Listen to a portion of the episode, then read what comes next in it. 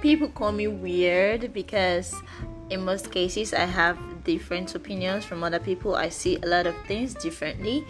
And uh, I'm starting this podcast because I think it's about time people started hearing the truth that they don't want to hear.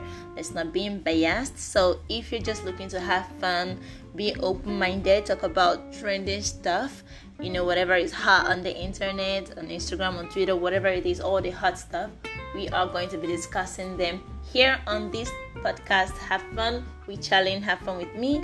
Uh, we're also going to be talking about a lot of things going on in my life as a fashion model, as a writer, as an artist, uh, as an actor. You know, just like it's going to be like a reality show with you and me. Whatever it is you want to talk about, whatever it is you want to listen to, I'll bring it up to your door.